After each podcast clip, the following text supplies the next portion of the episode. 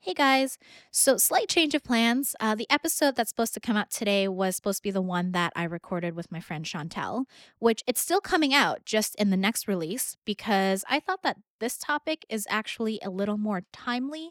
And since Several Tangents is bi weekly, I kind of wanted to get this out um, ASAP. So, yeah, this episode, we're going to be talking about the novel coronavirus outbreak, science, anti vaxxers, and actual facts.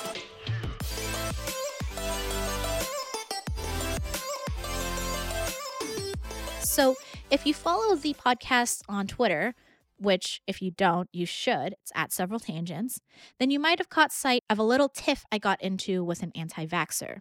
Basically, they were saying that getting the flu shot lowers your immune response bearing in mind that I don't think they actually use the term immune response because that's a more scientific term. And this person clearly shows no understanding of scientific concepts. But of course, I had to reply. I said something along the lines of As a lab technician in a medical microbiology lab, you're going to have to give me some data on that because that's not how your immune system works. And it's not. How vaccines work is they take essentially an inactive form of the virus, and then they inject it into you so that your immune system recognizes it. It doesn't have to fight it off because it's not an active virus. And so the next time you come into contact with that particular virus, then your immune system already recognizes it and it fights it off easier and quicker, and you don't get sick from it, basically. This is all very basic anatomy really, like how the immune system works, I learned in high school. Never mind the fact that I A have a Bachelor of Science degree. Granted, it's in forensics, not in healthcare, but you know, I had to take anatomy too.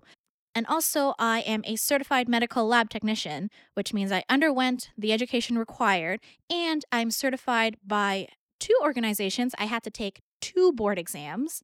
Well, actually, I didn't have to take two, I could have just taken one or the other. But because I'm a stereotypical Asian overachiever, I took both. So I am not only qualified by education, but I am also board certified and I am currently working in microbiology, which means I am working with samples and cases related to infectious pathogens like influenza, like the coronavirus. So this person goes on to say that data is just data. It's everywhere. It means nothing which already shows that they don't understand what data actually is and how research works because data shows trends and when you look into those trends and you figure out the cause that's how you come up with an understanding of how the world works. She goes on to say that in her experience people who get sick or they get the flu or whatever find it much easier to get sick again probably while they're still sick with the first thing. And yes, that is true. It's called a secondary infection. And basically, your body, your immune system, everything is weakened from fighting off that sickness. So it makes you just more susceptible. That's kind of common sense, but it is scientific fact. But here's the thing getting a flu shot and getting the flu is different because, again, vaccines contain inactive forms of the pathogen. They are not getting you sick. So, rather than actually going back to the flu shot, she continues down this route of getting sick and then getting sick again, which I'm not arguing with. It's the fact that she was pointing out that the flu shot was the cause of it, or she's saying that people who get the flu shot end up getting sick. And all of this is what she learned from her own experience and people around her. But here's the thing that's correlation, not causation. Now, I live in Canada. Our healthcare system is decent. I mean, it definitely has its flaws, and I'm allowed to say that because I work in the healthcare system. But, you know, we have, as a population, generally good health. And actually, I've got like an immune system of steel. And this is compounded by both personal experience and scientific fact.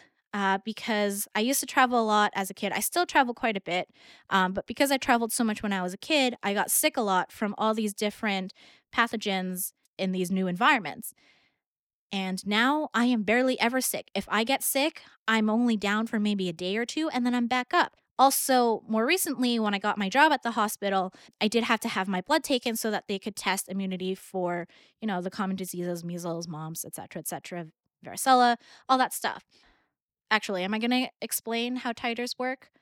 Uh, probably not, because that is too in depth and I am not prepared for that.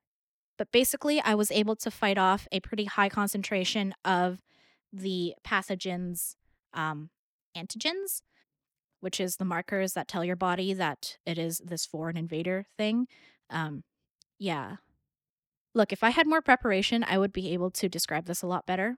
Um, if you do want more scientific explanations, not about healthcare, but about forensic science, then I'm going to quickly plug my other podcast, which has just aired its first episode this week called Forensic Friends, where me and my forensic friends, Dylan, who you've heard on this podcast, and Natalie, who you also heard on this podcast and is also host of Some Kind of Brown, um, we talk about forensics and we teach you forensics and stuff. Plug over. But basically, yeah, I actually do have a pretty strong immune system. So if I get sick, I'm only sick for a day or two.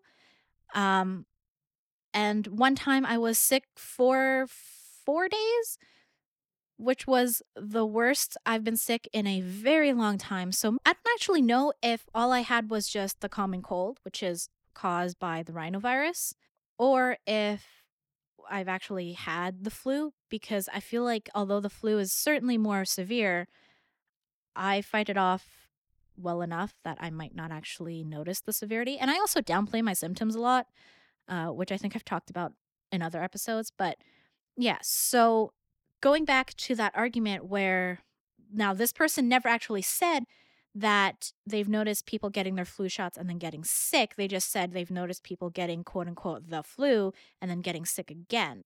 But in a country where our healthcare system is relatively decent, where our population's health is relatively decent, a lot of times you might not be able to tell what is a flu and what's just a cold. A lot of people will say, Oh, I've got the flu, when in fact you do not.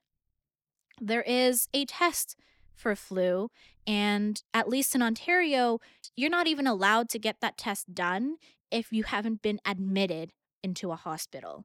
So, yeah, maybe someone got the flu shot and then ended up getting sick, but maybe they're not sick with the flu. Because when you get your flu shot, it's around flu season, which is also cold season. Now, another myth is that the cold causes you to become more susceptible to getting the cold, but that is in fact false. It's just that the virus is more active around wintertime for whatever reason, and you just end up getting sick because it's more active. Um, again, correlation, not causation. But yeah, you're getting your flu shot around the time that everyone else is getting sick. So you might be protected from the flu, but there's no cold vaccine. So you could get your flu shot and still get the cold. So just because someone's telling you, oh, I got my flu shot and now I'm not feeling well, I've got the sniffles, I've got a fever, doesn't mean it came from the flu shot. And now just a little bit more shade because she told me to ask my doctor that if it's true that people get more easily sick if they're already sick. Which, first of all, I already acknowledge that yes, that is called a secondary infection and that happens, but not when you get a vaccine because getting a vaccine is not the same as getting sick. But also, um, bitch, I work in a hospital. I work with doctors. Doctors consult me for help, which is weird when I think about it, but also not because a lot of the residents here who are doctors are really quite young and I guess maybe not as experienced. And also, when this was happening, I was actually at work on break, and around me were my fellow technicians, other technologists, microbiology, and other labs. And we do have medical microbiologists who are doctors, um, both of the MD variety and the PhD variety, so therefore very smart, very knowledgeable, and they deal with the most convoluted, complicated, confusing, scary pathogen related cases in the hospital. And yeah, everyone laughed at this very idea. Like, it's not the idea of a secondary infection is not groundbreaking. Um, also, if you were to ask your doctor, guess what? Your doctor is going to tell you to get vaccinated. Yes, yeah, because literally, like all of the screensavers and you know those info TV screen things in hospitals, yeah, all of them are reminding you to get your goddamn flu shot because you might be able to fight off the flu, but your grandparents might not. or you know people who've recently had transplant and are on immunosuppressants or maybe they have certain other disorders that prevent them from getting the vaccine themselves yeah they're not if you get them sick they're not going to be able to fight it off as easily which is why it is so goddamn important to get your goddamn vaccines you know at the end of this she basically says, I think the tweet started out with mercy. And I just wanted to go, no, there is no mercy for anti vaxxers because you guys cause deaths. But she said, well, my experience is proof enough for me. Um, enjoy your view. And, like, excuse me, that's not my view. It is science. Your view or your opinion is like, I don't think so and so is that great of an actor, or I don't like the way this color looks on me that is indisputable because it is your opinion. I told her, like, you're spreading misinformation that can really get people really sick or really dead. Um, and that was, you know, the last response. I think she blocked me or went private or whatever because I saw that other people were also responding. Um, rightfully so. I know anti vaxxers are out there, and unfortunately, they're on the rise because of this mass panic and spread of misinformation.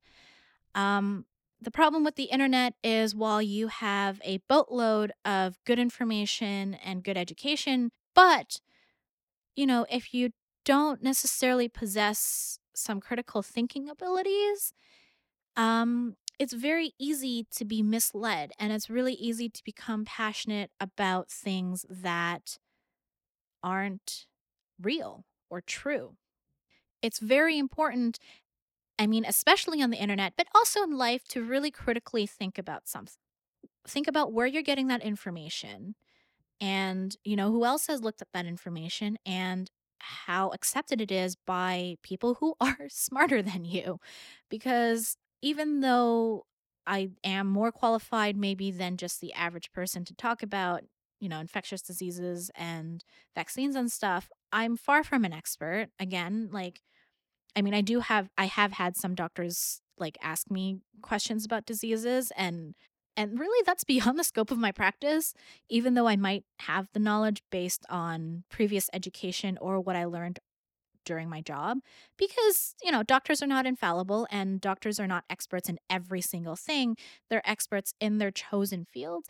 And if they're general practitioners or, you know, family doctors, then their scope is very wide, which means they're a jack of all trades, but a master of none, which is why they consult other experts. It is important to consult experts. It's important to understand what makes that person an expert. And going back to the whole anti vax movement, they're firstly relying a lot on um, this quote unquote study that was debunked again and again and again by actual experts. Now, in my other podcast, Forensic Friends, we talk about the admissibility of evidence in a court of law. And obviously, our everyday lives don't have to be quite as strict as a court system, although with all the bullshit that happens in the legal system, maybe it's not that strict. But the, another topic, another day, maybe another podcast. Um, but it's still kind of important to take these principles into account because it's the same idea. You want to look at this information and, firstly, if it even makes logical sense.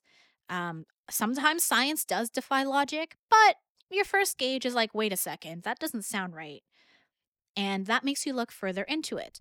So you might not necessarily need to be an expert in that field, but questioning is okay. So that's why you consult the expert. Now, who is this expert? What are their qualifications? Did they read this off like a rando article somewhere on Facebook? Or do they have a formal education? Because even though sometimes the information that you get from your education might be outdated by this point, it's still stuff that has been tried and true, usually speaking, and tested and reviewed by other people of that field. Like if they have an education in it, they're probably more knowledgeable than you if you don't. And now, obviously, education doesn't mean everything, what's their knowledge and experience with this? And what do they understand of this? And something else to consider is is this information widely accepted by other verified and legitimate experts in this field because, well, that's what happened with the guy who published this so called study that vaccines cause autism. Um, this information was widely disputed, like it, it's already been debunked. At the end of the day, yes, your experience is important, but that's pretty surface level when it comes to the wider picture, which ironically, this person was like, well, data doesn't give you the wider picture, and working in a lab doesn't make you open minded. But, like, it, that's the opposite. Think of it as reading like a Yelp review or a Google review. If you're going to look at all of these positive reviews saying that this restaurant was great, the service was great, the food was amazing, the price is decent for what it is. And then you see like the two or three people who came in and maybe it was super busy, so their food was late or they felt rushed and they leave a bad review. No one's trying to invalidate their experience. No one's trying to say, no, you didn't have a bad time, you're lying. But it's important to notice the trends of all these good reviews. I mean, assuming they are legitimate reviews, but well, you know, that's a whole other thing. But yeah, like if all these people are saying it's good and you're the unlucky person who came here on a bad day, your experience is real, but it's not representative of that establishment. And that's the same with talking about science and your experiences versus data and research. Just because you experience something a certain way, you know, you might be an outlier, which does exist, or what you perceive as the cause of your experience is not actually the cause because you didn't look into it. You just made assumptions. And that's what was happening here.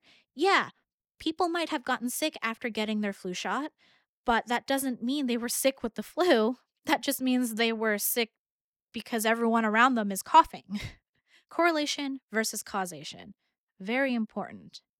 And, you know, until you have more solid indication of what you're saying, you really shouldn't be spreading misinformation. And yeah, illnesses and stuff are scary. Like, you know, the whole novel coronavirus outbreak. There's a lot of information coming from a lot of different places, and not all of them have it right.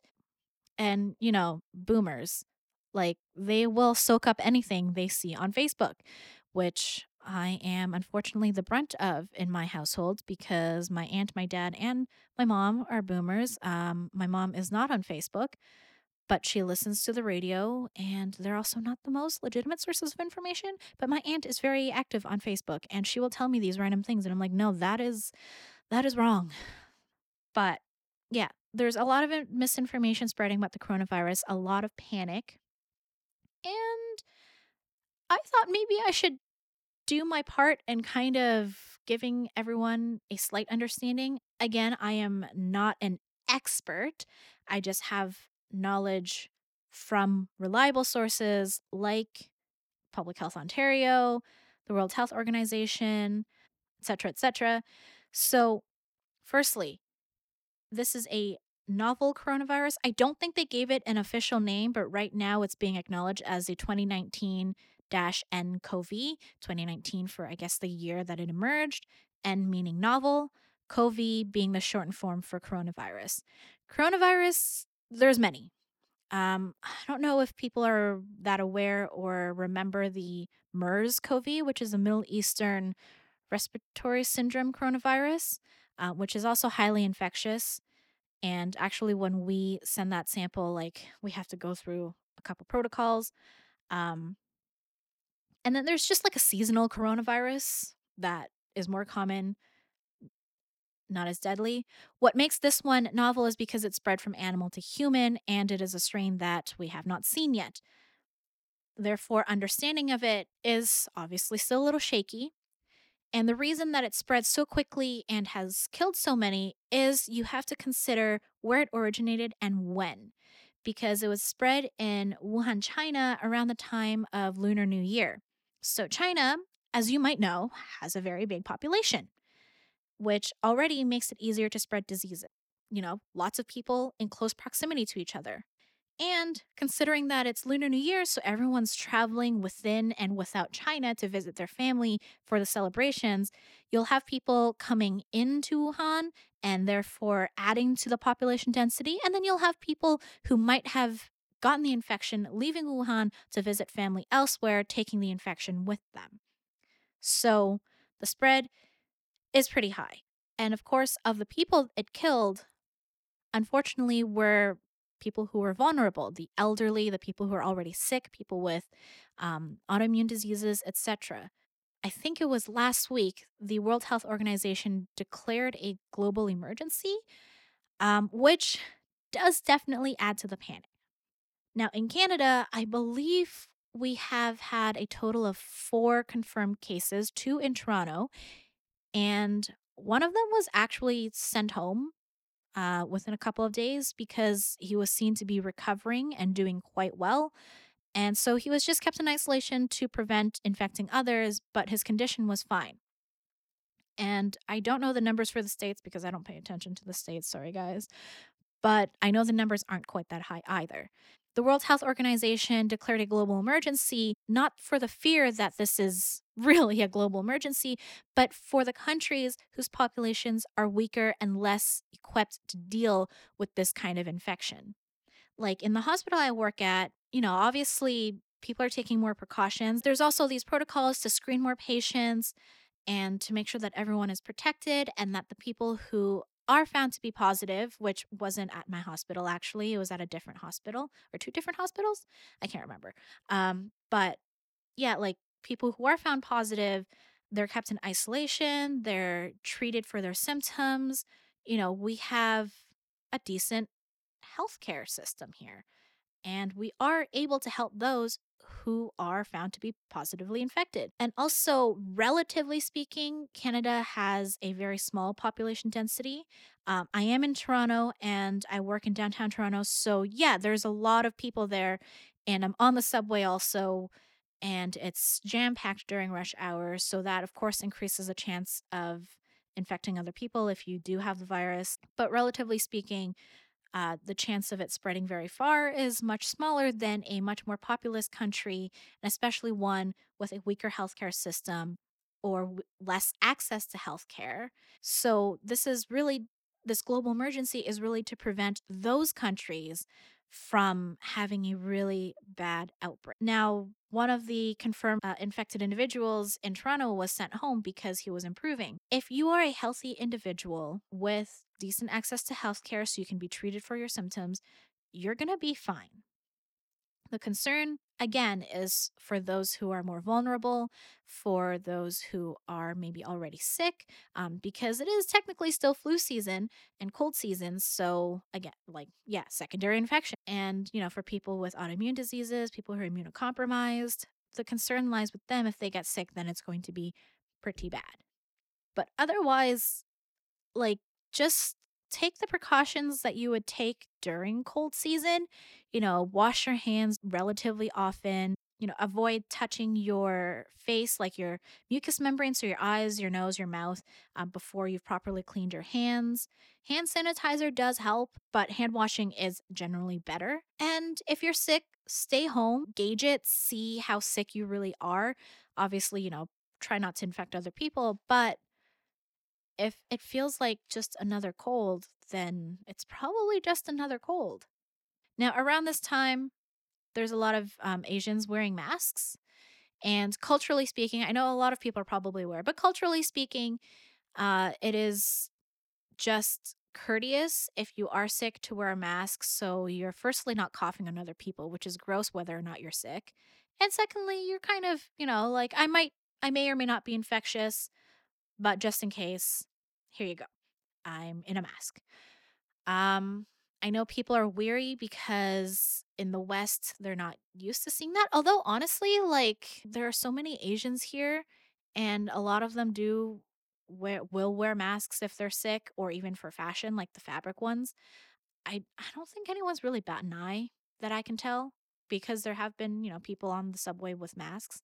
I know that some people are like, oh no, they've got the virus. Look, if someone has the virus, they're probably not going to be wandering around on the subway or whatever. Like, chill.